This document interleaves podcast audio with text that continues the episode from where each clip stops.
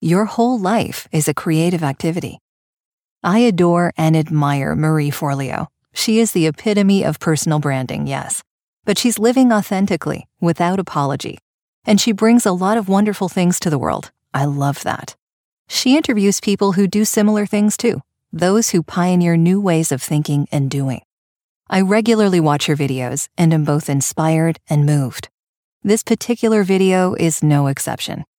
You might know Elizabeth Gilbert as the writer of Eat, Pray, Love, but she's written many other books, of course. And this latest one is something special.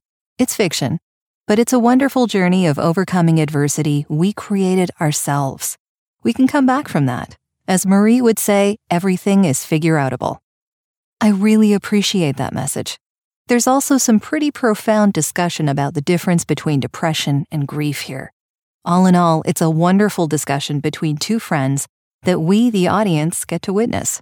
And a great many truth bombs are dropped. I think you'll really enjoy watching. And then I think you'll really enjoy reading the book. But honestly, to me, the more interesting thing here is listening to Elizabeth Gilbert talk through her process, not just in writing a book, but in life we could all learn a lot from her.